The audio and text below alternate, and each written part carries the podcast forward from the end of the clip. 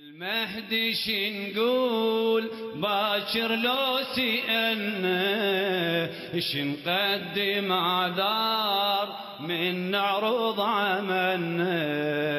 عن كل دقيقة من العمر يسألنا باكر شقدمنا شقدمنا وش حصلنا من هاي الشعائر؟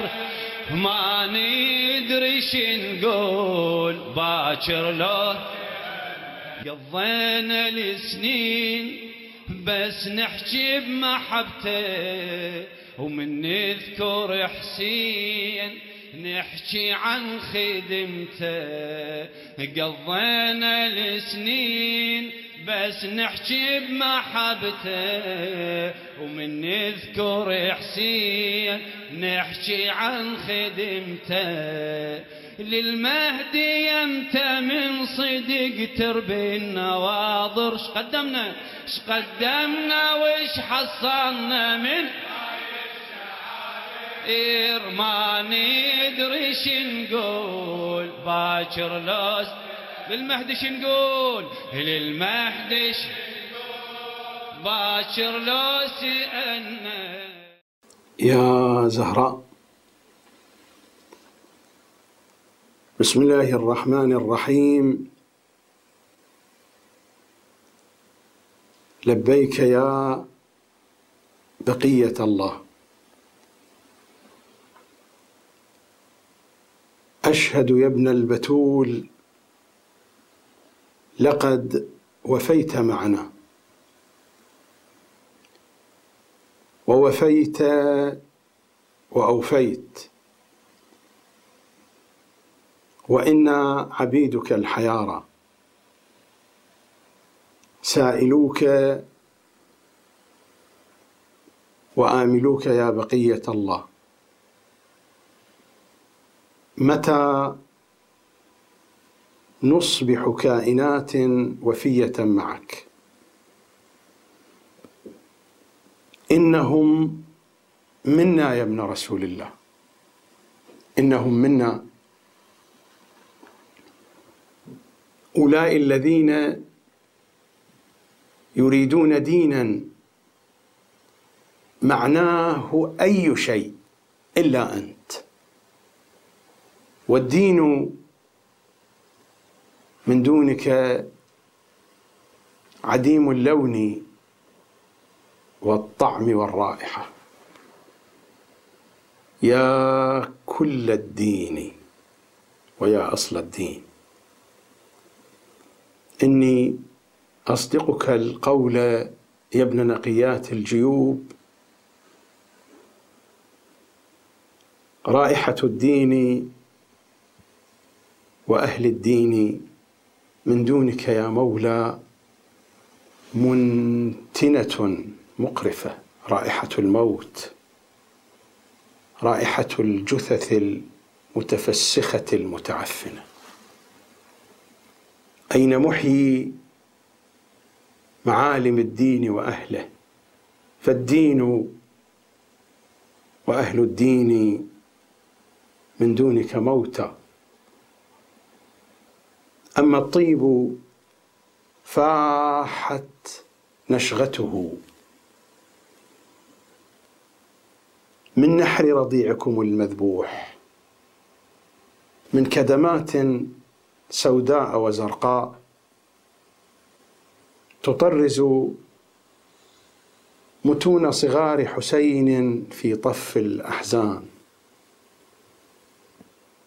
يا أطيب من كل الطيب. بقية الله. سلام عليك. أيها المهدويون أيتها المهدويات. مساكم الله بالخير. سلام عليكم جميعا. ملف الكتاب والعترة. الجزء الأول العقل الشيعي الحلقة الثانية. مر حديثي في الحلقة الماضية في مقدمة تشتمل على توضيحات. بمثابة حلقة ربط بين ما تقدم في الملفات السابقة وبين ما سيأتي بيانه في حلقات هذا البرنامج. وصل الحديث بنا في آخر الحلقة أن المراد من عنوان هذا الجزء من ملف الكتاب والعترة. العقل الشيعي المراد منه هو العقل المنتشر في الأمة والذي يحرك إدراكها ووعيها العقائدي. على الأقل في الاتجاهات الأهم في حياتها. قلت بأنني لا أريد التنظير هنا فلا أريد الحديث عن العقل بما هو هو ولا أريد الحديث عن مراتب ومظاهر وأنواع ودرجات العقل كما هو مفصل في مظان هذه الأبحاث المتعلقة بمثل تلكم العناوين. وكذلك لا أريد الخوض في العقل الجمعي وما يتناوله علماء الاجتماع علماء النفس بخصوص هذه القضية. حديثي بشكل مستقيم وواضح حول عقل الأمة الشيعية. وقد قلت هناك مجموعة من العوامل تكون سببا في تشكيل وفي بناء هذا العقل. أهم هذه العوامل هو العقل الشيعي النخبوي. عقل النخبة الشيعية. وقلت بأن عقل النخبة الشيعية أيضا هناك جملة من العوامل تشكله ولكن أهم هذه العوامل النتائج التي تصل إليها النخبة من خلال المنهج العلمي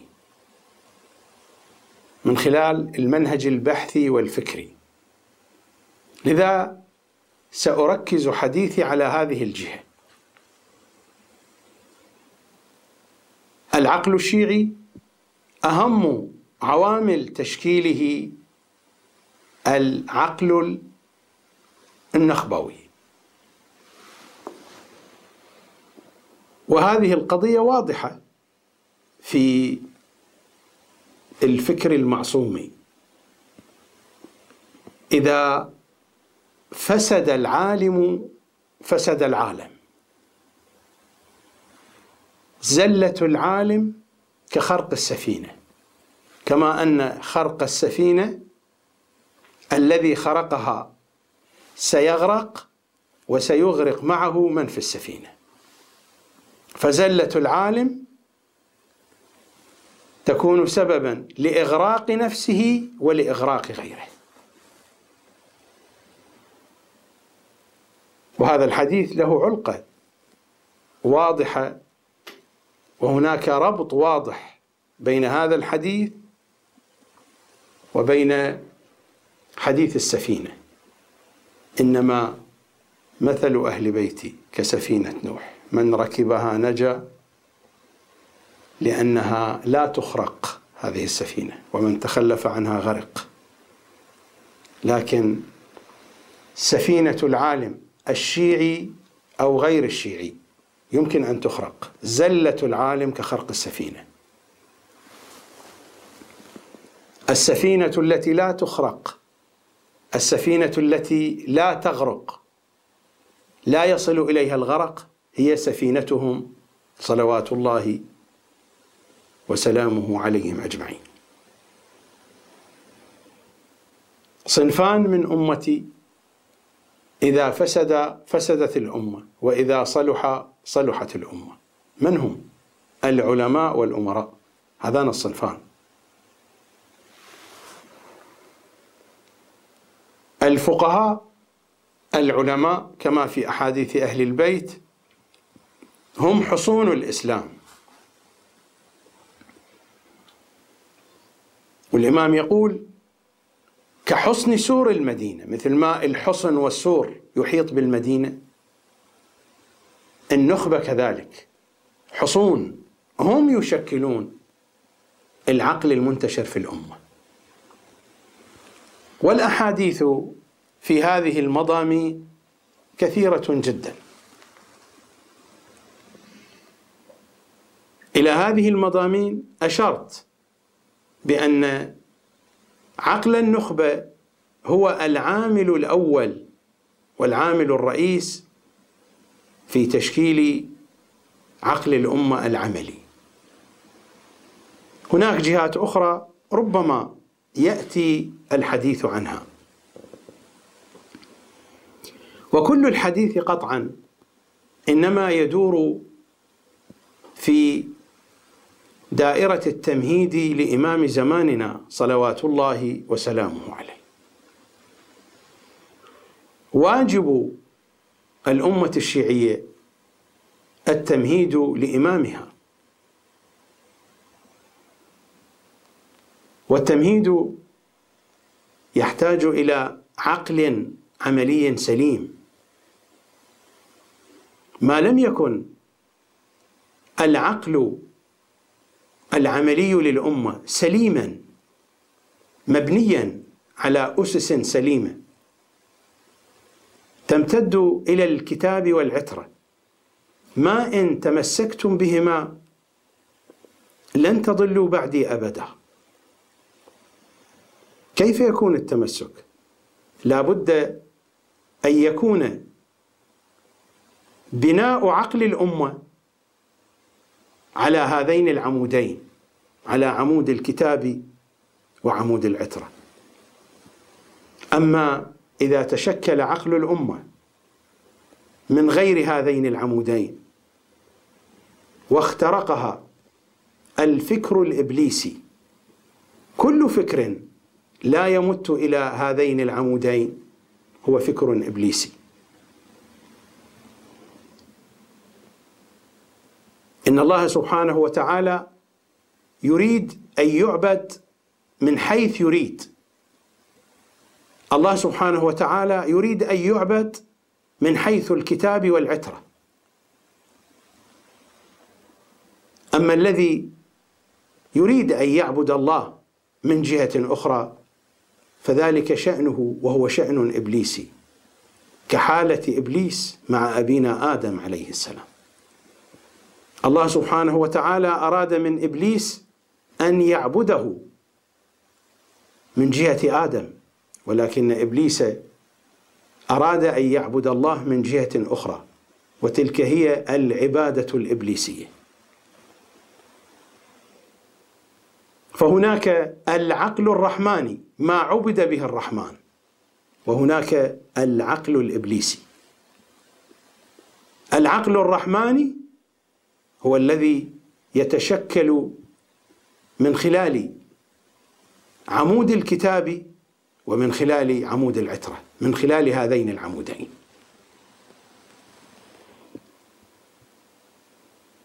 ما لم يتشكل العقل العملي للأمة الشيعية في هذا الجو وفي هذا الفهم ومن خلال هذا المنظور فإن الأمة الشيعية لن توفق للتمهيد لإمام زمانها صلوات الله وسلامه عليه. أي أمة إذا أرادت أن تنهض وأي أمة إذا أرادت أن تصل إلى أهدافها ايا كانت تلك الأهداف لابد أن تشكل عقلها العمل بالنحو الذي يوصلها إلى أهدافها. على سبيل المثال العولمة. هذا العنوان الذي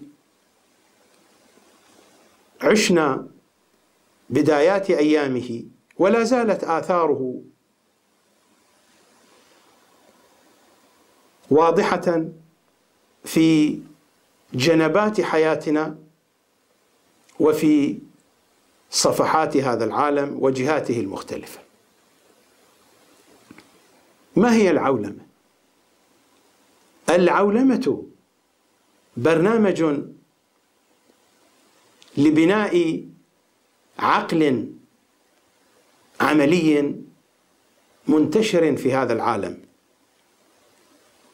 لصالح الامركه العولمة جاءت بعدها الامركه العولمة تقود إلى الامركه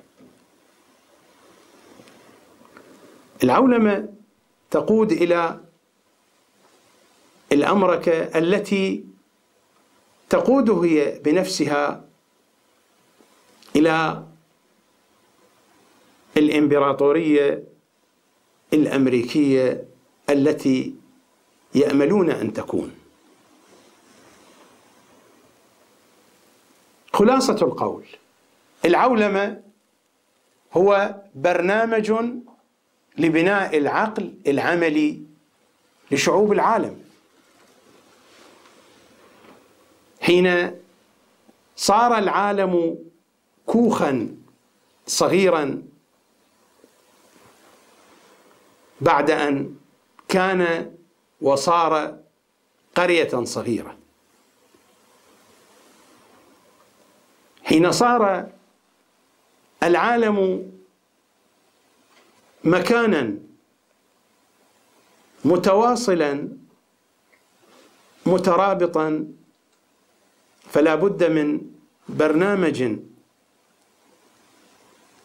ينشئ العقل العملية لهذه الشعوب وفقا للهدف الذي يريده صاحب هذا البرنامج. أخذ زاوية من زوايا هذا البرنامج على سبيل المثال هوليوود أتدري ما معنى هذه الكلمة؟ ربما قد لا يكون واضعها قد قصد كل هذه التفاصيل التي سأشير إليها. ربما قد لا يكون قد قصد. وإنما هو قصد شيئا آخر بلحاظ آخر. ولكن الموجود على أرض الواقع الذي نتلمسه هو هذا الذي سأشير إليه. كلمة هوليوود وأنتم ترون على شاشات التلفزيون دائما تخرج هذه اليافطة المكتوبة على الجبل هوليوود هذه الكلمة متألفة من كلمتين. من كلمة هولي ومن كلمة وود. هولي في اللغة الإنجليزية يعني المقدس المبارك. ماذا يسمون الإنجيل ال Bible؟ The Holy Book.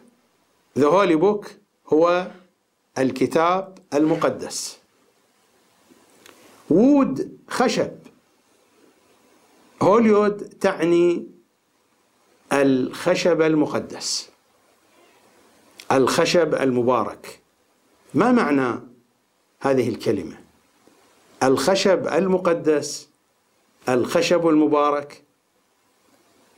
مصطلح يعرفه أهل السحر الذين يعملون في الفنون السحرية يعرفون هذا المصطلح.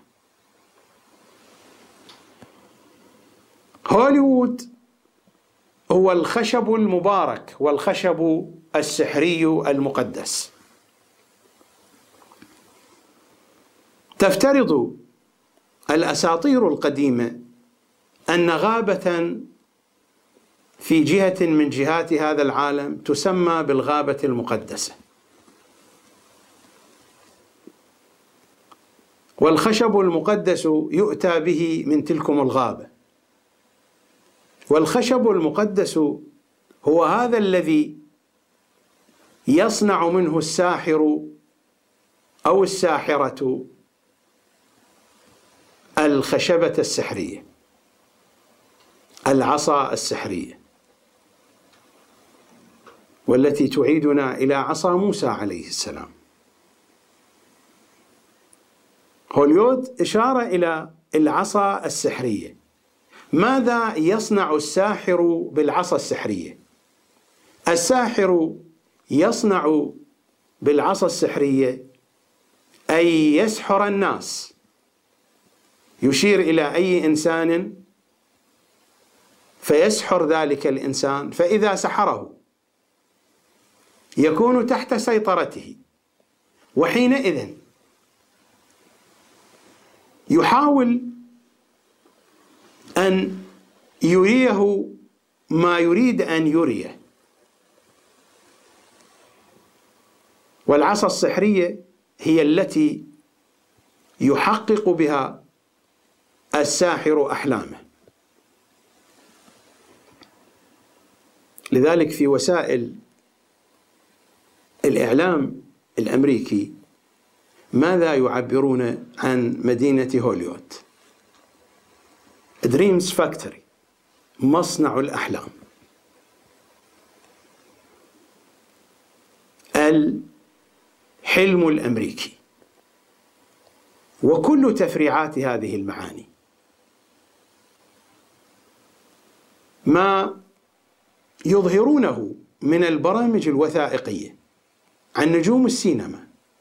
وكيف أن النجم السينمائي الكذائي الذي حاز على جائزة الأوسكار وحاز على غيرها من الجوائز كان عاملا بسيطا وصغيرا يعمل في ورشة ميكانيكي للسيارات في مدينة صغيرة في أحد الولايات الأمريكية البعيدة. ولكنه حين وصل إلى هوليوود كان فكان فكان. مصنع الأحلام الحلم الأمريكي و و والأفلام الأمريكية المبهرة. والكثير الكثير من غير ذلك الإعلام الأمريكي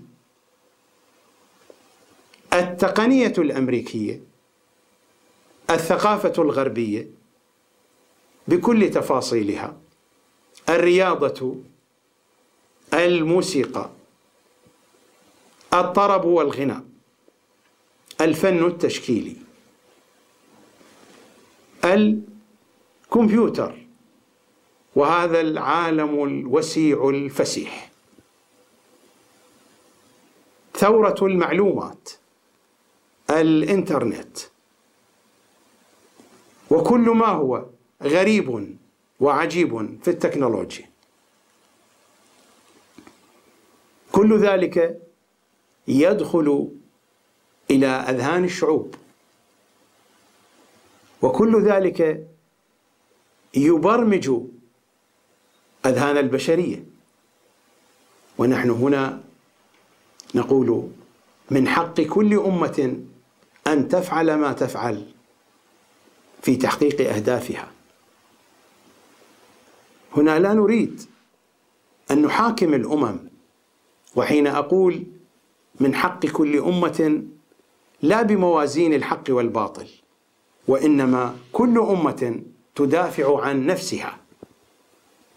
وكل أمة لها برنامج لها مخطط لها أهداف فإنها تسعى إلى تحقيق أهدافها وبرامجها.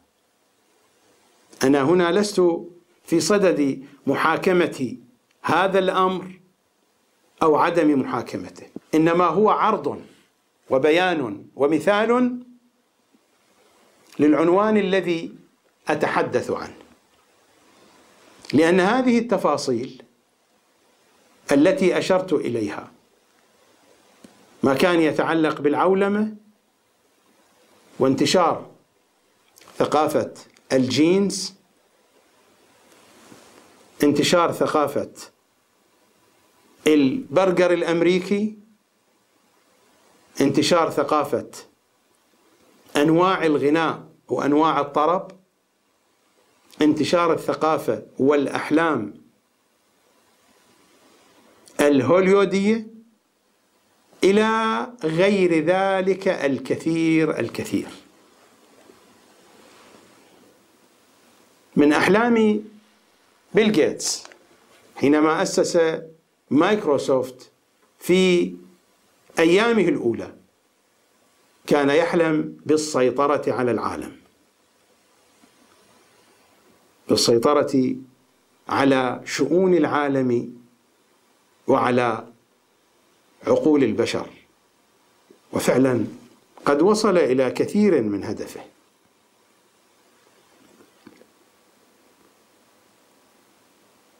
حينما يكون العمل على أساس إعادة بناء وإعادة إنشاء العقل العملي لأي أمة من الأمم فإن ذلك سيغير الكثير من اتجاهاتها. هناك نظرية في علم فلسفة التاريخ للمؤرخ البريطاني ولفيلسوف التاريخ للمتخصص في فلسفة التاريخ. أرنولد توينبي. نظرية التحدي والاستجابة. وهي من أروع نظريات الفكر الإنساني في التحليل العميق للأحداث التاريخية. أن الأمم إنما تنشأ من خلال مواجهة التحدي من خلال الاستجابة للتحدي. كيف تكون الاستجابة للتحدي؟ هو في مواجهة التحدي. كيف تكون مواجهة التحدي إنما تتمكن الأمم من مواجهة التحدي حينما تنشئ عقلها العملي بشكل سليم. فكلما استجابت الأمم للتحديات كلما استطاعت أن تصل إلى أهدافها. وهذه المعاني ليست بعيدة عن منطق الكتاب والعترة. يا أيها الإنسان إنك كادح إلى ربك كدحا. إن كانت نظرية توينبي تتحدث عن الدنيا وعن تحديات الدنيا وعن مدى استجابة الأمم للتحديات الدنيوية الحديث هنا عن التحدي في كل طبقة من طبقات الحياة الدنيوية وباتجاهها. الحياة الدينية باتجاهها إلى الآخرة. نحن نسميه محراب. محل العبادة يسمى محراب. يعني هناك صراع هناك تحدي. هناك صراع في حال العبادة. بين الإقبال عليها وبين الإدبار عنها ولك من صلاتك ما أقبلت عليه. أما ما أدبرت عنه الروايات تقول فإن الملك يلفها ويضرب بها وجهك. هكذا الروايات حدثت. محل العبادة محراب هو تحدي هو صراع. نجاح الأمة في تحديها هو في سلامة نشوء عقلها العملي.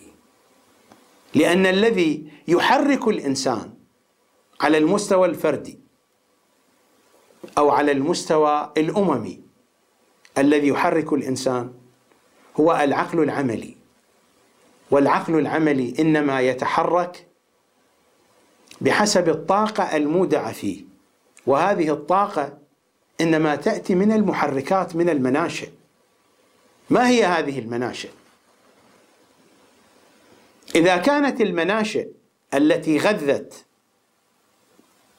العقل العملي للفرد أو للأمة إذا كانت هذه المناشئ تبعث على الميوعة وتبعث على عدم الالتزام وتبعث على الضجر وعلى عدم الشعور بالمسؤولية.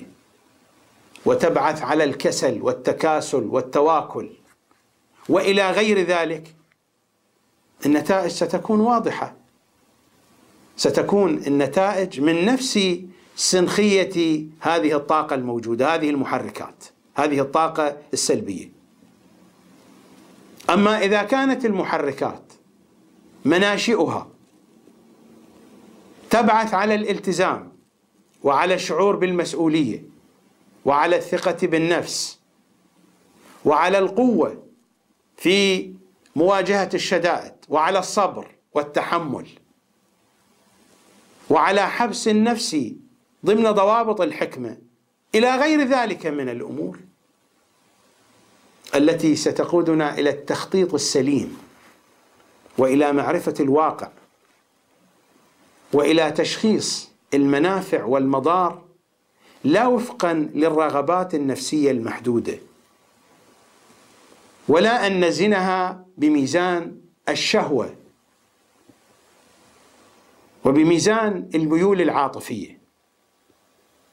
إذا كانت الأمور هكذا فإن عقل الأمة سيقودها وحتى العقل الفردي هذا العقل إن كان في المستوى الفردي أو في المستوى الأممي سيقود صاحبه إلى نتائج من نفس سنخية هذه المناشئ من نفس سنخية هذه الطاقة الإيجابية.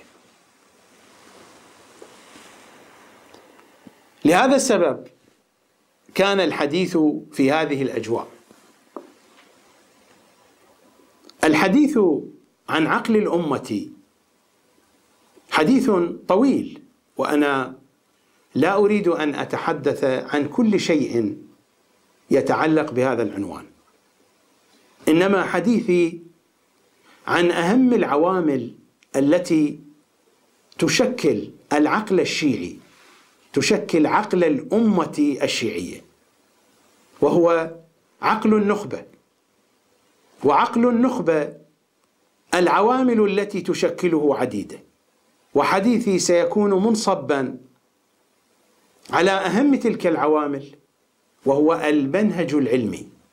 لأن المنهج العلمي هو الرافد الأهم الذي تأتي منه اللبنات التي يتشكل منها بناء عقل النخبة. وهنا سأركز الحديث على أهم العناوين التي ترتبط بالمنهج العلمي الذي يشكل عقل النخبة الشيعية. العنوان الأول اللغة. العنوان الثاني القرآن. العنوان الثالث الحديث المعصوم. هذه العناوين سيدور كلامي حولها وفي أجوائها في الحلقات القادمة. ومن هذه الليلة سأبدأ باللغة سيكون الحديث في الجانب التنظيري الذي يرتبط بهذه العناوين وبعد ذلك أتحول إلى التطبيقات العلمية والعملية في نفس الوقت. اذا خارطة البحث هي هذه. الحديث عن عقل الأمة الشيعية العملي. أهم ركيزة في بناء هذا العقل هو عقل النخبة الشيعية. وأهم ركيزة في بناء عقل النخبة الشيعية هو المنهج العلمي. وأهم العناوين التي ترتبط بالمنهج العلمي الذي يشكل بنحو رئيس عقل النخبة الشيعية هذه العناوين اللغة القرآن الحديث المعصوم. قطعا هناك مطالب أخرى لكنني أحاول أن أركز كلامي بخصوص الأهم وإلا هذه العناوين عناوين فسيحة ووسيعة جدا وفيها تفاصيل كثيرة. والحديث كما قلت قبل قليل منه ما هو في البعد النظري ومنه ما هو في البعد التطبيقي العلمي. قبل قليل أشرت إلى ما جاء في الأحاديث من أن زله العالم ككسر السفينة كخرق السفينة. ولكن سفينتهم صلوات الله عليهم سفينة آمنة. النبي الأكرم صلى الله عليه وآله. حين شبههم بسفينة نوح يشير صلى الله عليه وآله إلى حقيقة حسية والناس بطبيعة الحال يستأنسون بالمعاني الحسية.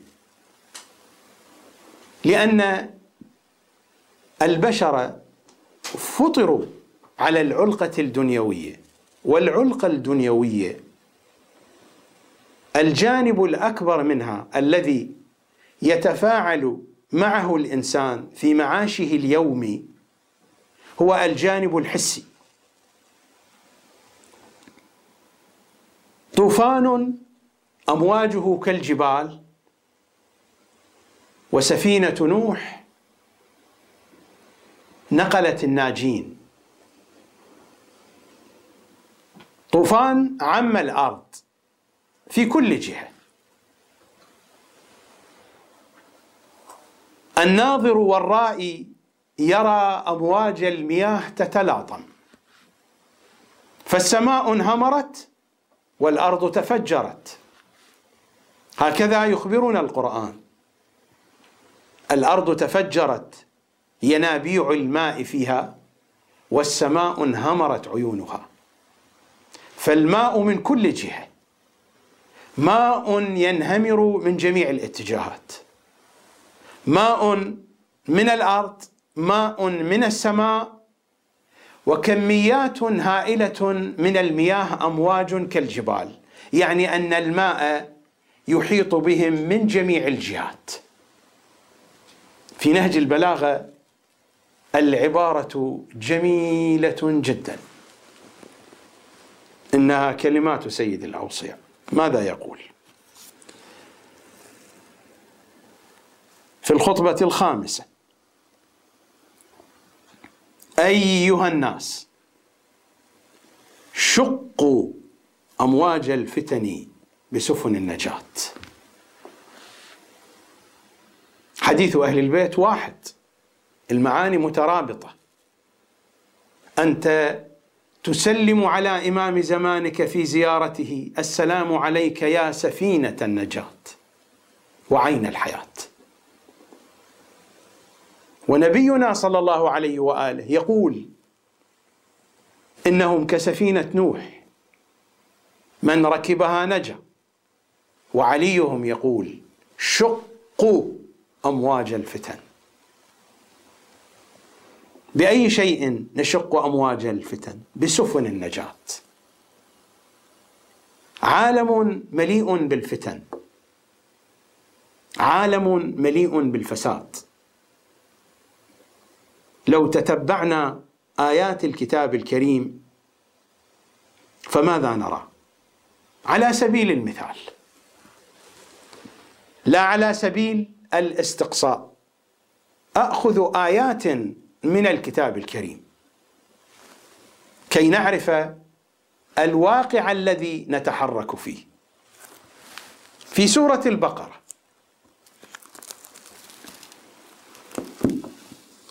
والآية الثلاثون. وإذ قال ربك للملائكة إني جاعل في الأرض خليفة. قالوا أتجعل فيها من يفسد فيها ويسفك الدماء. قصة الخلافة وحديث الملائكة عن الإفساد في الأرض. وحديثهم حقيقة. نعم هم خفي عليهم شيء آخر. قال إني أعلم ما لا تعلمون. تلك تفاصيل أخرى. ولكن ما قالوه حقيقة. أتجعل فيها من يفسد فيها ويسفك الدماء. هذا هو الواقع الأرضي. وتلك حقيقة. وفي نفس السورة قلنا اهبطوا منها جميعا. الآية الثامنة والثلاثون. فإما يأتينكم مني هدى فمن تبع هداي فلا خوف عليهم. ولا هم يحزنون والذين كفروا وكذبوا بآياتنا. جانب الإفساد. قائم موجود منتشر. إذا أردنا أن نذهب إلى سورة الأعراف. والحديث لإبليس. قال فبما أغويتني لأقعدن لهم صراطك المستقيم. الآية السادسة بعد العاشرة. قال فبما أغويتني لأقعدن لهم صراطك المستقيم. ثم لآتينهم من بين أيديهم ومن خلفهم وعن أيمانهم وعن شمائلهم. أمواج. شقوا امواج الفتن. نفس الأمواج. من الأرض من السماء من كل الجهات. هي عالية كالجبال. حينما تكون كالجبال تحيط بنا من جميع الجهات. مطر من السماء من الأرض ومن جميع الجهات. ثم لآتينهم من بين أيديهم ومن خلفهم وعن أيمانهم وعن شمائلهم. ولا تجد أكثرهم شاكرين. إيه تتحدث عن فساد؟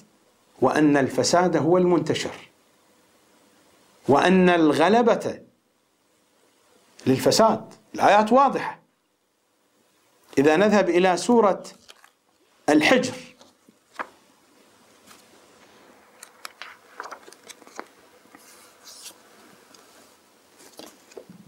في الآية التاسعة والثلاثين وما بعدها والحديث لإبليس.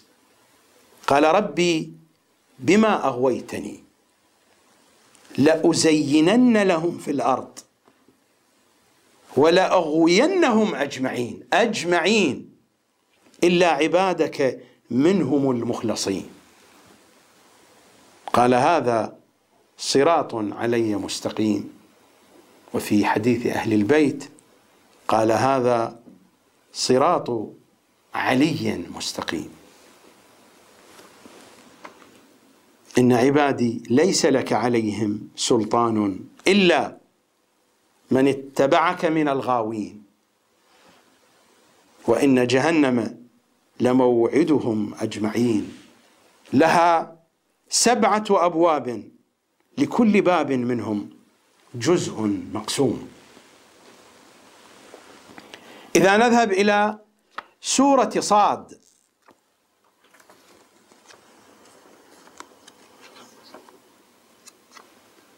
إذا نذهب إلى سورة صاد وإلى الآية الثانية والثمانين قال فبعزتك لأغوينهم أجمعين إلا عبادك منهم المخلصين.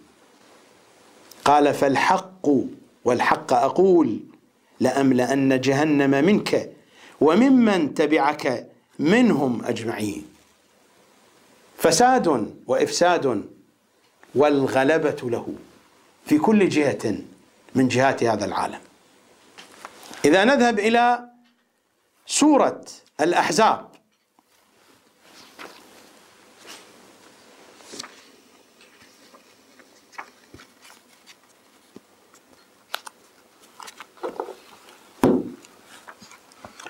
إذا نذهب إلى سورة الأحزاب لنرى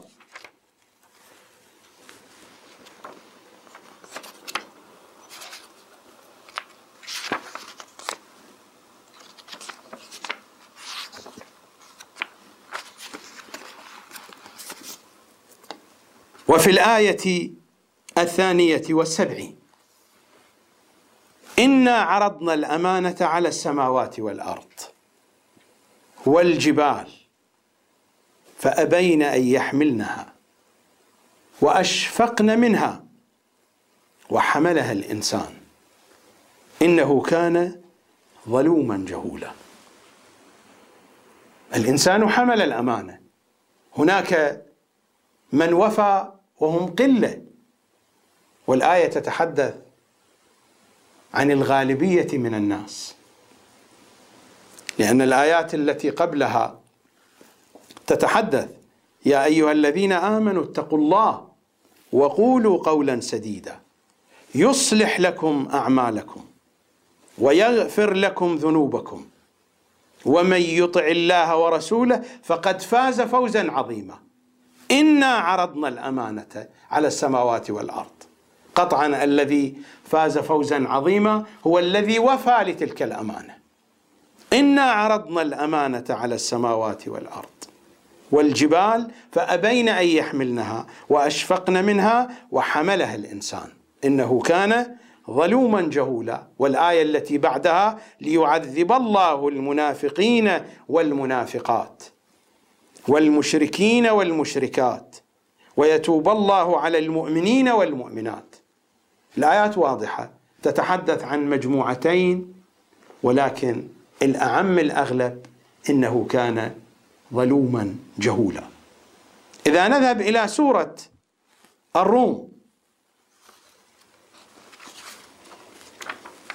سورة الروم الآية الحادية والأربعون ظهر الفساد في البر والبحر بما كسبت أيدي الناس. ليذيقهم بعض الذي عملوا لعلهم يرجعون. ظهر الفساد في البر والبحر في كل الاتجاهات. المعنى واضح جدا في سورة العصر حين نذهب إلى سورة العصر. والعصر إن الإنسان لفي خسر. إلا الذين آمنوا. هناك فساد وهناك خسارة وهذه الخسارة بسبب هذا الفساد. هناك غرق وهناك نجاة. الغرق الذين أخذتهم الأمواج العالية وجرفتهم والنجاة الذين ركبوا السفينة مع نوح.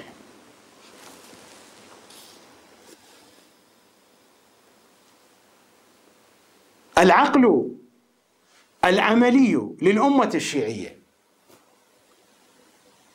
لا بد أن يكون في جو هذه السفينة.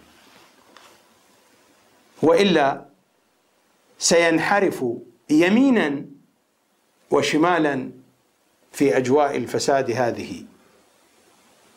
ومن أخطرها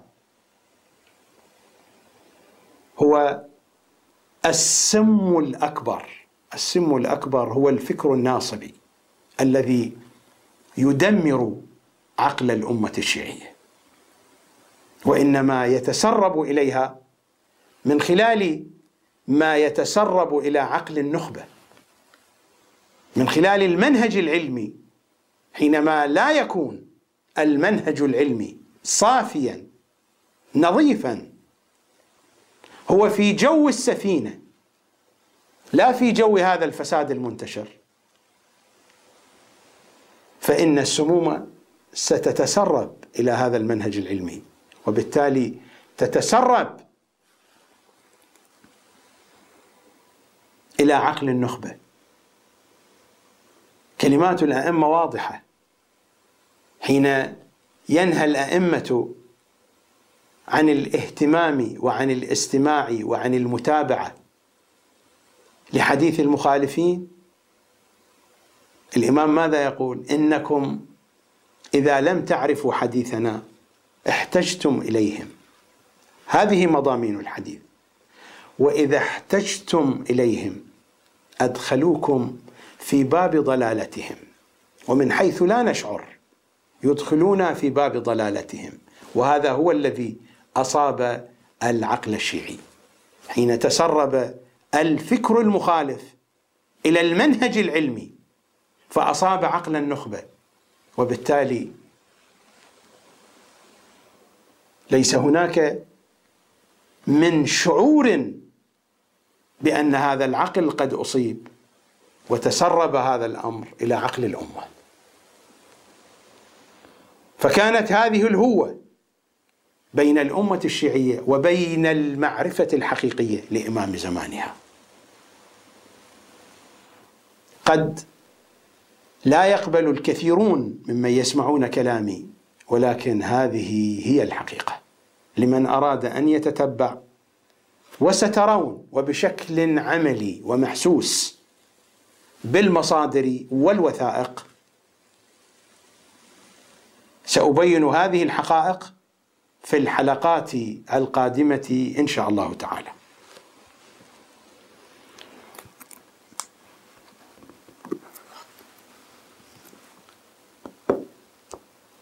الحديث متشعب والحديث طويل وجهات الحديث كثيرة. ولا أريد أن أذهب بكم بعيدا في تفاصيل هذه القضية لأن الكثير من التفاصيل سيأتي تباعا. الكثير من الحقائق الكثير من الوقائع الكثير من النصوص الكثير من المطالب سيأتينا في الحلقات القادمة وستتجلى هذه الصورة بشكل تفصيلي التي تحدثت عنها في الحلقة الماضية وفي هذه الحلقة بشكل مجمل. قلت بأنني سأركز الحديث على أهم العناوين التي ترتبط بالمنهج العلمي. اللغة القرآن الحديث المعصوم. أبدأ من اللغة اللغة لها مدخلية كبيرة في تشكيل العقل العملي للنخبة وبالتالي للأمة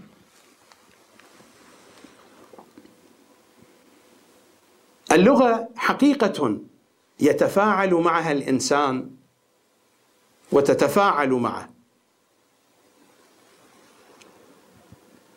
وبشكل ضروري وبشكل فطري من دون قصد الإنسان يتفاعل مع اللغة واللغة تتفاعل معه. لو نظرنا إلى الكتاب الكريم الكتاب الكريم كيف يتحدث عن اللغة. إذا ذهبنا إلى سورة الروم الآية الثانية والعشرون. ومن آياته خلق السماوات والأرض. واختلاف السنتكم وألوانكم إن في ذلك لآيات للعالمين. ومن آياته الحديث هنا عن مسألة تكوينية وعن حقيقة موجودة على أرض الواقع وحتى الآيات السابقة. ومن آياته أن خلق لكم من أنفسكم أزواجا. ومن آياته خلق السماوات وبعدها ومن آياته منامكم بالليل والنهار ومن آياته يريكم البرق خوفا وطمعا. إلى آخر الآيات. كل الآيات الموجودة قبل هذه الآية يعني قبل الآية الثانية والعشرين والآيات التي بعدها تتحدث عن خلق تكويني. فالحديث عن اللغة هنا عن قضية تكوينية عن خلق تكويني. أن الله خلق اللغة خلقا. ومن آياته خلق السماوات والأرض. واختلاف ألسنتكم وألوانكم. اللغة ليست قضية اجتماعية كما قد يقول عنها البعض. اللغة ليست قضية اخترعها الإنسان كما يقولون بأن الحاجة هي أم الاختراع في نظريات موجودة. في مختلف الاختصاصات. أنا لا أريد هنا الخوض في مثل هذه النظريات. قالوا بأن الحاجة هي أم الاختراع والإنسان يحتاج إلى التفاهم والتواصل فاخترع اللغة. فكأنها من الآية واضحة. ومن آياته خلق السماوات والأرض واختلاف ألسنتكم وألوانكم. مثل ما الألوان مختلفة تكوينا الألسنة مختلفة تكوينا. قطعا مع الفارق بين اللغة واللسان وهذا ما سنأتي عليه. هناك فارق بين اللغة واللسان واختلاف ألسنتكم. لكن لنستعمل هذا المصطلح مصطلح اللغة. اللغة حين يتحدث عنها القرآن إنما يتحدث عن منظومة متكاملة. اللغة منظومة متكاملة معقدة. لو نتدبر في هذا المعنى تتضح الصورة. الإنسان ماذا يحتاج ولأي شيء يحتاج حتى تعمل هذه المنظومة؟ منظومة اللغة منظومة اللسان. اولا الإنسان الإنسان بحاجة إلى أجهزة. الإنسان بحاجة إلى الحنجرة بحاجة إلى الحبال الصوتية. والإنسان بحاجة إلى الجهاز التنفسي، الجهاز التنفسي له ارتباط بقضية الأصوات.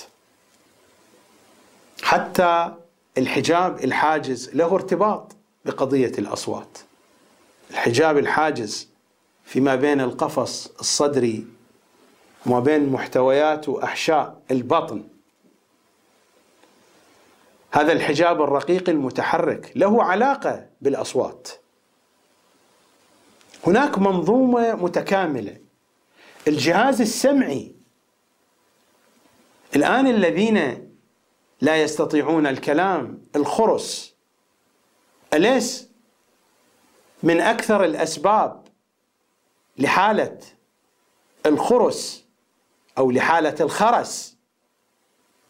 الخرس هو عنوان للحالة والخرس هو جمع لأخرس.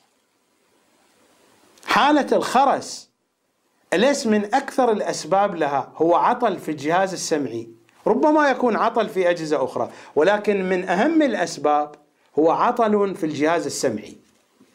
الجهاز السمعي هو أيضا جهاز معقد. الجهاز السمعي مع أعضاء أخرى ترتبط في البنية الداخلية لجسم الإنسان مثل الحجاب الحاجز. وحتى جهاز التنفس والحنجرة والحبال الصوتية. وهذا الفراغ الموجود في الحلق وفي جوف الفم. وتركيبة اللسان. وحتى الأسنان تركيب الأسنان له مدخلية في تقطيع الأصوات. والشفتان.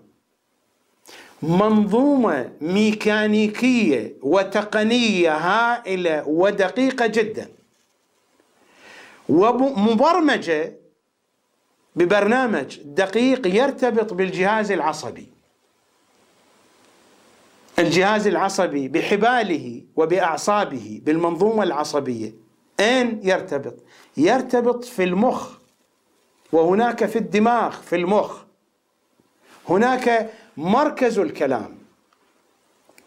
وهو من أعقد مراكز المخ مركز الكلام.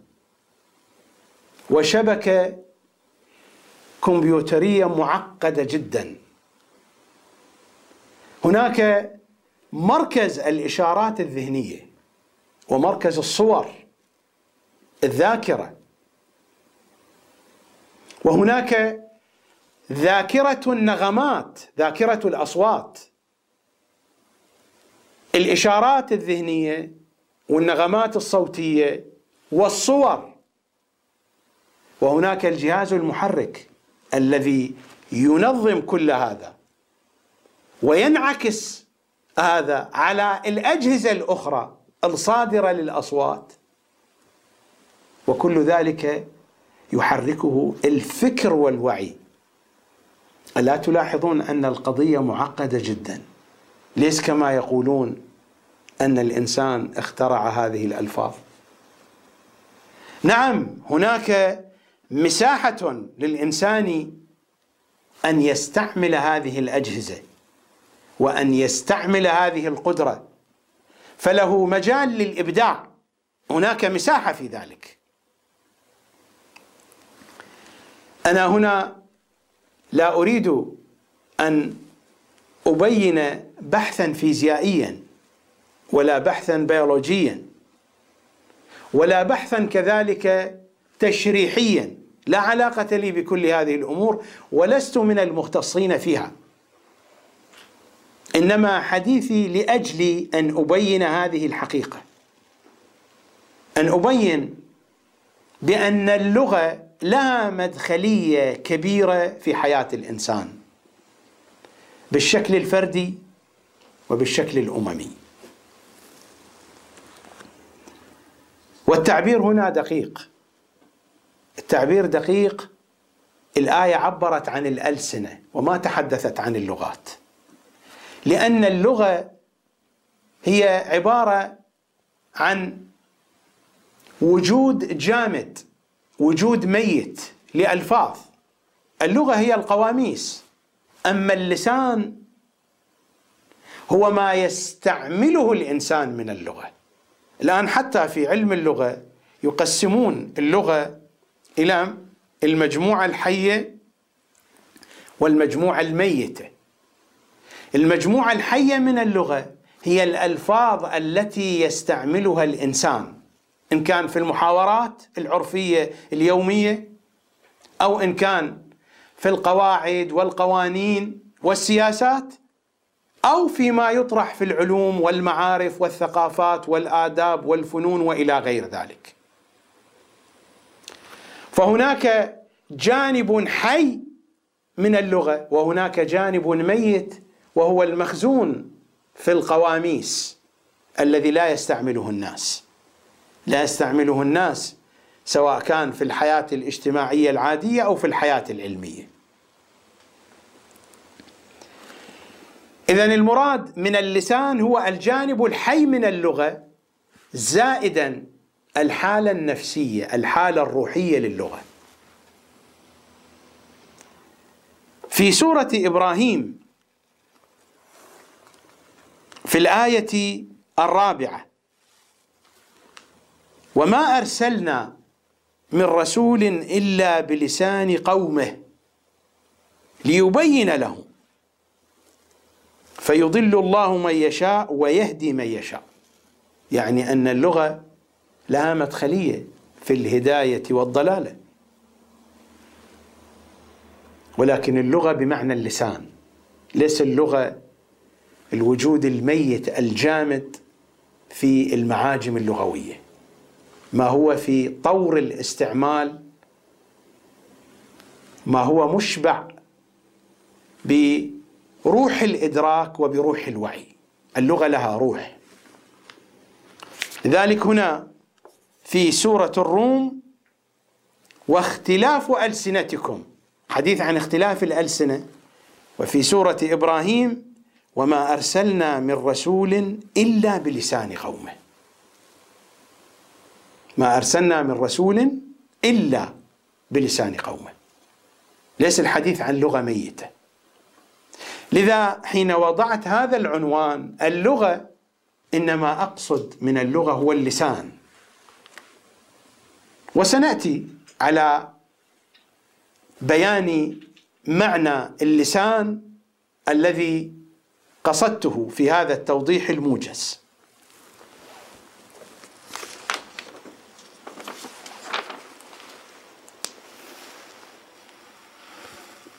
لكنني أقول اللغة لأنني سأتناول هذا العنوان بشكله العام لأن اللسان هو حالة خاصة من اللغة وأنا هنا أتحدث عن اللغة بإطارها العام. اللغة كيف تعامل معها الناس؟ وحين أتحدث عن الناس أتحدث عن أهل الفكر. قطعا أنا هنا لا أريد الحديث عن كل ما يرتبط بهذا العنوان. لأنه يرتبط بهذا العنوان مثلا مناهج النقد الأدبي ولا حاجة لي بهذا الموضوع. أنا هنا لست بصدد أن أعرض عضلات علمية. حتى أتحدث مثلا عن مناهج النقد الأدبي القديمة والحديثة. ومناهج النقد الأدبي الحديثة تختلف اختلافا كبيرا عن المنهج النقدي القديم. ولا أريد الحديث هنا عن النظريات الحديثة في علم اللغة وفي الألسنيات. هناك مطالب كثيرة هناك نظريات عديدة هناك بحوث موسعة. أنا لا أريد التطرق إلى مثل هذه المطالب وإنما سأتناول وبشكل موجز ما يوضح المطلب الذي أريد أن أصل إليه. هناك من تعامل مع اللغة وخصوصا في المدرسة المخالفة لأهل البيت. المنهج المخالف لأهل البيت. المنهج الذي نشأ وتربى في ظل خلفاء الجور. السلاطين والخلفاء الحكام الظالمون خصوصا في الزمن العباسي وحتى في زمن الأمويين. كان لهم اهتمام كثير برعاية علماء اللغة وعلماء النحو. والتاريخ مشبع بالحوادث ولا أريد الخوض في هذه القضية. لكنني بشكل موجز أقول هناك وخصوصا في الجانب المخالف وتأثر به البعض من النخبة الشيعية أيضا.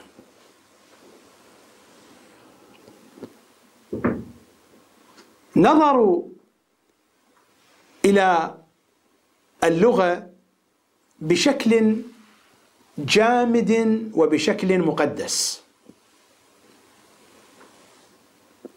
بحيث حينما كتبوا عن اللغة وحينما نظروا وجمعوا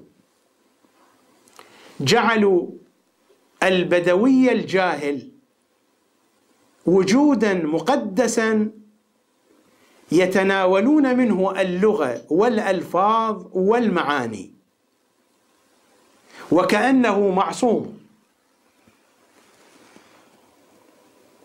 والحوادث كثيرة جدا. وقطعا هذا يروق للظالمين. لأنهم بذلك يخالفون منهج الكتاب والعترة. لأن النبي صلى الله عليه وآله قرن العترة إلى الكتاب وجعلها هي مصدر التشريع والتفسير واللغة والبيان والفهم. خذ إليك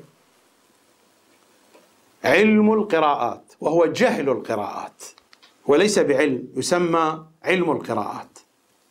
والغريب في هذه السنين الأخيرة الفضائيات الشيعية من دون استثناء لا أستثني ولا واحدة. من دون استثناء. سمعت عليها جميعا. الفضائيات الناطقة بالعربية والناطقة بالفارسية. يتحدثون عن علم القراءات وعن تشجيع الشباب على تعلم القراءات.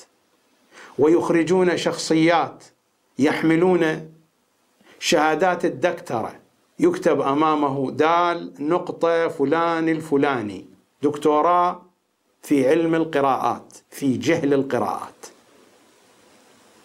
هؤلاء يحثون الناس على تعليمهم القراءات ولا يحثونهم على تعليمهم حديث أهل البيت. ولو ذكر عندهم حديث أهل البيت بدأوا يشككون فيه. أما القراءات فيتلقونها بالقطع وباليقين.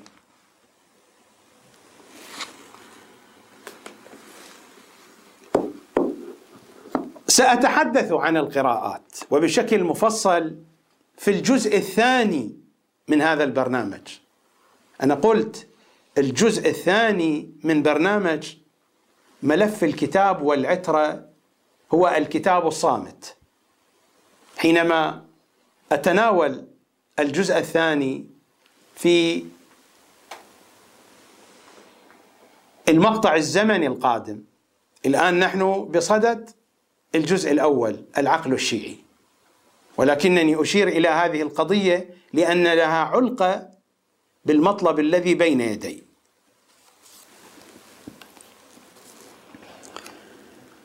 في خصائص ابن جني. والبعض يقرأه ابن جني.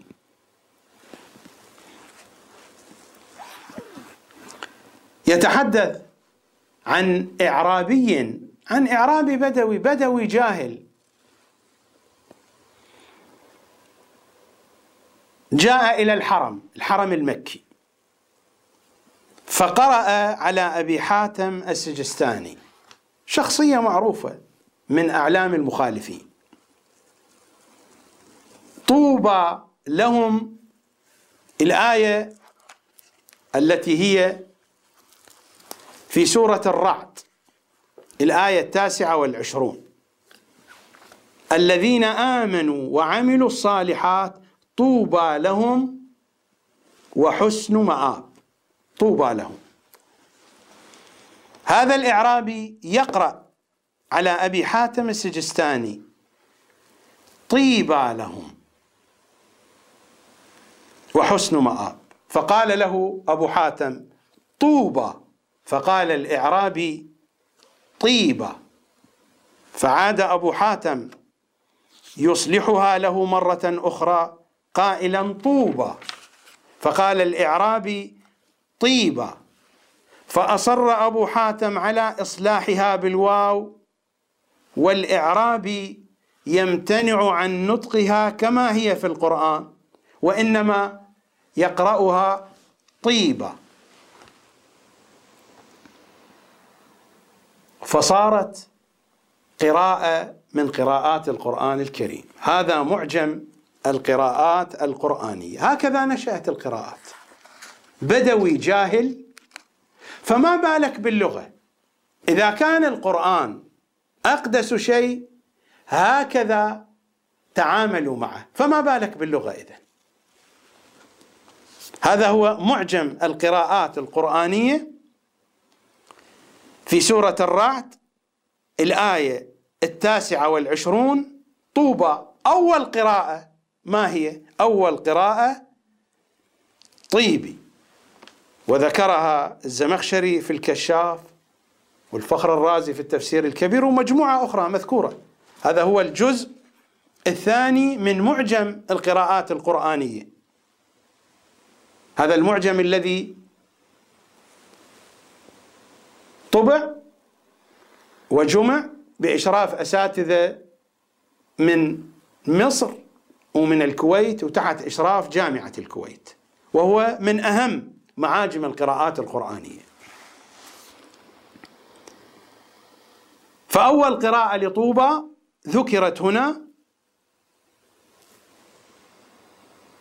طيبي. وطيبة. طوبى لهم وحسن مآب طيبى لهم. إعرابي قرأها فثبتت قراءة. وصار القرآن يقرأ بهذه الطريقة وكثير وأكثر القراءات جاءت بهذا النحو. هذا على سبيل مثال إعرابي وتحولت إلى قراءة. أما نفس القراء من أشهر القراء القراء السبعة. الآن القراءات وصلت إلى خمسين قراءة. ولكن القراءات الأصل عندهم هي القراءات السبعة. وأحدهم أحد هؤلاء القراء الكسائي علي بن حمزة الكسائي. هذا الكتاب بغية الوعاة في طبقات اللغويين والنحاة لجلال الدين السيوطي العالم السني المعروف. الجزء الثاني المكتبة العصرية صيدا بيروت. الطبعة الأولى 2006 ميلادي 1427 صفحة 137 الحديث عن علي بن حمزة الكسائي. علي بن حمزة الكسائي يقول هو إمام الكوفيين في النحو واللغة. وأحد القراء السبعة المشهورين. وينقل عن الفراء قال قال لي رجل ما اختلافك إلى الكسائي؟ وأنت مثله في النحو فراء معروف من علماء النحو. ما اختلافك إلى الكسائي يعني ما ذهابك إلى الكسائي فأعجبتني نفسي الفراء يقول. فأتيته فناظرته مناظرة الأكفاء. فكأني كنت طائرا الفراء يقول يغرف بمنقاره من البحر. لا ندري هل قال هذا الكلام أو لم يقله هو موجود في الكتب هكذا. وقالوا بأنه صنف معاني القرآن يعني في التفسير والقراءات والنوادر وإلى آخره. ماذا يقول ابن الأعرابي؟ يقول كان الكسائي أعلم الناس ضابطا عالما بالعربية قارئا صدوقا إلا أنه كان يديم شرب النبيذ ويأتي الغلمان يعني بلهجة الشارع العراقية فرخشي. إلا أنه كان يديم شرب النبيذ وقت الغلمان قارئا صدوقا. تلاحظون كيف نشأت القراءة؟ إعرابي بدوي جاهل. هذا يقول له طوبى وهذا يقول طيبة من كثر جهالته لا يستطيع ومن كثر تحجره لا يستطيع أن يغير لسانه. علماء اللغة ماذا يقولون؟ يقولون الإعرابي الذي لا يستطيع أن يغير لفظه حتى لو علم هو هذا الحجة في اللغة. هكذا نشأت اللغة. ومن هنا نشأت القراءات وهذا قارئنا الصدوق. أنه كان يديم وهذا ما هو بكتاب شيعي. هذا الكتاب معروف. بغية الوعاة لجلال الدين السيوطي. نفس الشيء إذا نذهب إلى وفيات الأعيان لابن خلكان ومعروف هذا الكتاب. وهذا هو الجزء الثالث دار صادر بيروت. ترجمة رقم 433 الكسائي صفحة 295 ماذا كان يقول عنه؟ كان إماما في النحو واللغة والقراءات. يقول وكان يؤدب الأمين. الأمين أيضا صار أميرا للمؤمنين الأمين ابن هارون. وكان يؤدب الأمين ابن هارون الرشيد ويعلمه الأدب. ولم يكن له زوجة ولا جارية. له أبيات ماجنة أنا ما عندي وقت يعني ولا أجد حقيقة ليس ما عندي وقت. لا أجد مناسبا أن أشير إليها. هو للكسائي. له أبيات ماجنة أرسلها إلى هارون الرشيد على أي حال. لكن ابن خلكان يشير بهذه الكلمة إلى حالته. قال وكان يؤدب الأمين ابن هارون الرشيد ويعلمه الأدب ولم يكن له زوجة ولا جارية. لم يكن للكسائي زوجة ولا جارية هو لم يشر إلى ذلك بشكل صريح إلى قضية اللواط عند الكسائي لأن ابن خلكان أيضا قاضي القضاة شمس الدين الفقيه الشافعي هو أيضا من اللواطين. في مقدمة الكتاب إن شاء الله إذا وصلنا إلى القراءات سنتحدث عن هذه القضية أكثر. لكن في مقدمة الكتاب التي كتبها الدكتور إحسان عباس عن قاضي القضاة الفقيه الشافعي الجليل شمس الدين ابن خلكان. نقل كلاما كثيرا وأبياتا في غزله بالغلمان ونقل عن عشقه لأحد الغلمان بحيث ما كان يستطيع أن ينام. فقط أذكر هذا السطر ويقال إنه سأل بعض أصحابه هو ابن خلكان سأل بعض أصحابه عما يقوله أهل دمشق عنه. ماذا يقولون أهل دمشق عن ابن خلكان؟ فاستعفاه قال اعفني من هذا. فألح عليه. فقال يقولون إنك تكذب في نسبك لأنه ادعى بأنه ينتسب إلى رسول الله. وتأكل الحشيشة يعني كان حشاشا. وتحب الغلمان. فبدأ ابن خلكان يدافع عن نفسه عن النسب والحشيشة الحديث طويل. قال وأما محبة الغلمان فإلى غد أجيبك. يعني لا أجيبك الآن. لأن القضية لا تحتاج إلى شرح فإنها قضية واضحة. فقارئنا الصدوق الضابط للقراءات وللعربية الكسائي كان يديم شرب النبيذ ويأتي الغلمان. من هنا نشأت القراءات. هؤلاء القراء هذا نموذج. ومن هنا نشأت الألفاظ من بدو متحجرين جفاة لا يفهمون شيئا. نشأت القراءات ونشأت اللغة. فهذا الجانب التقديسي للغة ليس صحيحا. على سبيل المثال لنأخذ مثلا هناك ما يسمى بعلم اللغات مثل ما موجود علم القراءات. وهناك علم فقه اللغة. وكتبوا فيه قديما وحديثا.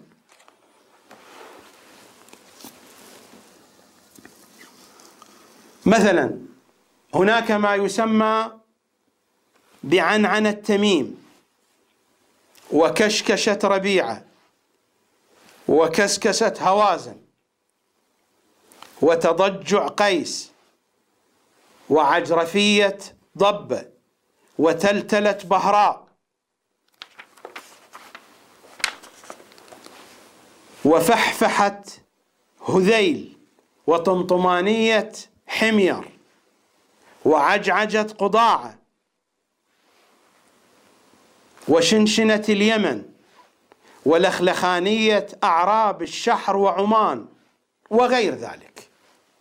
هذه حالات مختلفة لألفاظ كان هؤلاء يلفظونها ولا ندري أهي حقيقة أم غير حقيقة. لكن كتب اللغة روت لنا ذلك. وكيف نصدق؟ ونحن نرى القراء بهذه الصفة. ونرى كيف أن القراءات نشأت. على سبيل المثال ما تسمى بكشكشة ربيعة ومضر. ما هي الكشكشة؟ أنه إذا خاطبوا المؤنثة يضيفون بعد كاف الخطاب التأنيثي حرف شين يقولون هكذا.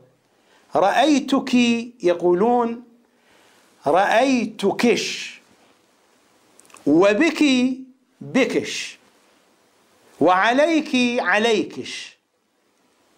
وربما لا يقولون ذلك. ألفاظ صعبة هذه ولكن هذا موجود في كتب اللغة.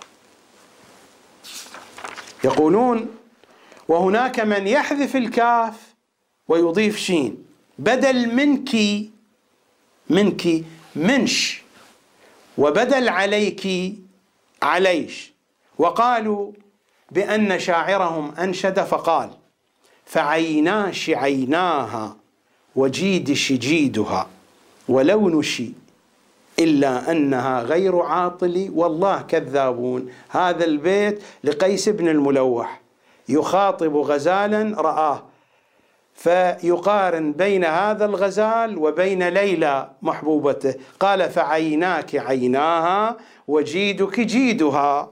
ولونك إلا أنها غير عاطل. تلاحظون السلاسة في الكلام. أما علماء اللغة ماذا قالوا؟ وفي ذلك أنشد قائلهم فعيناش عيناها وجيدش جيدها ولونش إلا أنها غير عاطل. غير عاطل باعتبار أن الغزالة ما تلبس المجوهرات والعقود. قيس يقول للغزالة فعيناك عيناها. مثل ما عيونك أيتها الظبية كحلاء فعيون ليلى كحلاء. وجيدك جيدها جيد العنق ولونك نفس اللون السمرة إلا أنها غير عاطل يعني أن ليلى تلبس الذهب تلبس المجوهرات. وأما حميار وطمطمانية حميار يقولون في قولهم طاب الهواء يقولون طابم هواء وقالوا بأن النبي جاءه حميري. من حمير فسأله أمن بر؟ أمن بر أم صيام فم سفر فقال ليس من بري أم صيام فم سفر وقالوا هذه لغة معروفة وجاءوا لها بشواهد. قصة ينقلها المؤرخون عن الكسائي. فالكسائي كان يدعي علمه بكل لغات العرب. فيقولون إن قوما صنعوا كلمة وذهبوا إلى الكسائي فقالوا إن عرفها الكسائي بأنها ليست من كلام العرب هذا يعني أنه صادق. ومر علينا الكسائي كان صدوقا إلا أنه يديم شرب النبيذ ويأتي الغلمان. صلوات الله عليه. فصنعوا له كلمة فقالوا إن عرفها بأن هذه الكلمة ليست من كلام العرب فهو صادق فيما يدعي بأنه يعرف كل الكلام العربي. وإن أعطاها معنى فذلك دليل على كذبه. جمعوا كلمة وصنعوا كلمة خنفشار. وذهبوا إلى الكسائي سألوه قالوا ما الخنفشار؟ أيها الكسائي. رأسا أجابهم. قال الخنفشار نبات صحراوي يجبن به الحليب. قال الشاعر عقدت محبتكم بقلبي كما عقد الحليب الخنفشار. وقال رسول الله وهنا وقفوا ضربوه قالوا أنت ماذا تصنع؟ هذه كلمة نحن صنعناها. وضع لها معنى أنشأ لها بيتا من الشعر. لذلك حين ترجع إلى كتب اللغة وترجع إلى كتب النحو تجد دائما الشواهد. لمن؟ الشواهد دائما لرؤبة بن العجاج ولغيلان ذي الرمة وللحطيئة. حينما ترجع إلى دواوينهم لا تجد تلك الأشعار والحجة بأن هؤلاء ما جمعت كل أشعارهم وإنما ضاع الكثير منها. وحينما ننظر إلى الأشعار التي يستشهد بها أشعار ركيكة وضعيفة وعلى أي حال. أنا لا أريد أن أقول بأن كل ما في كتب اللغة ليس صحيحا ولكن أقول كتب اللغة ليست كتبا مقدسة. كتب اللغة عبثت فيها السياسة. السياسة عبثت في كل شيء. السياسة عبثت في كل صغيرة وكبيرة. فلماذا لا يعبثون في كتب اللغة؟ السياسة والظالمون عبثوا في كل شيء. وإلا مثل هذه الأمور هل هي حقيقة كانت موجودة؟ وحتى لو كانت موجودة هل تمثل اللغة العربية؟ لماذا لم يتكلم القرآن بها؟ أليس القرآن وصف نفسه بأنه عربي؟ النبي صلى الله عليه وآله أليس هو القائل أنا أفصح من نطق بالضاد؟ لماذا لم يتكلم بمثل هذه الأمور؟ فإما أن تكون هذه القضايا أساسا ليست موجودة حتى تكون ابوابا للعبث باللغة. أو أنها موجودة ولكنها لا تمثل العربية الصحيحه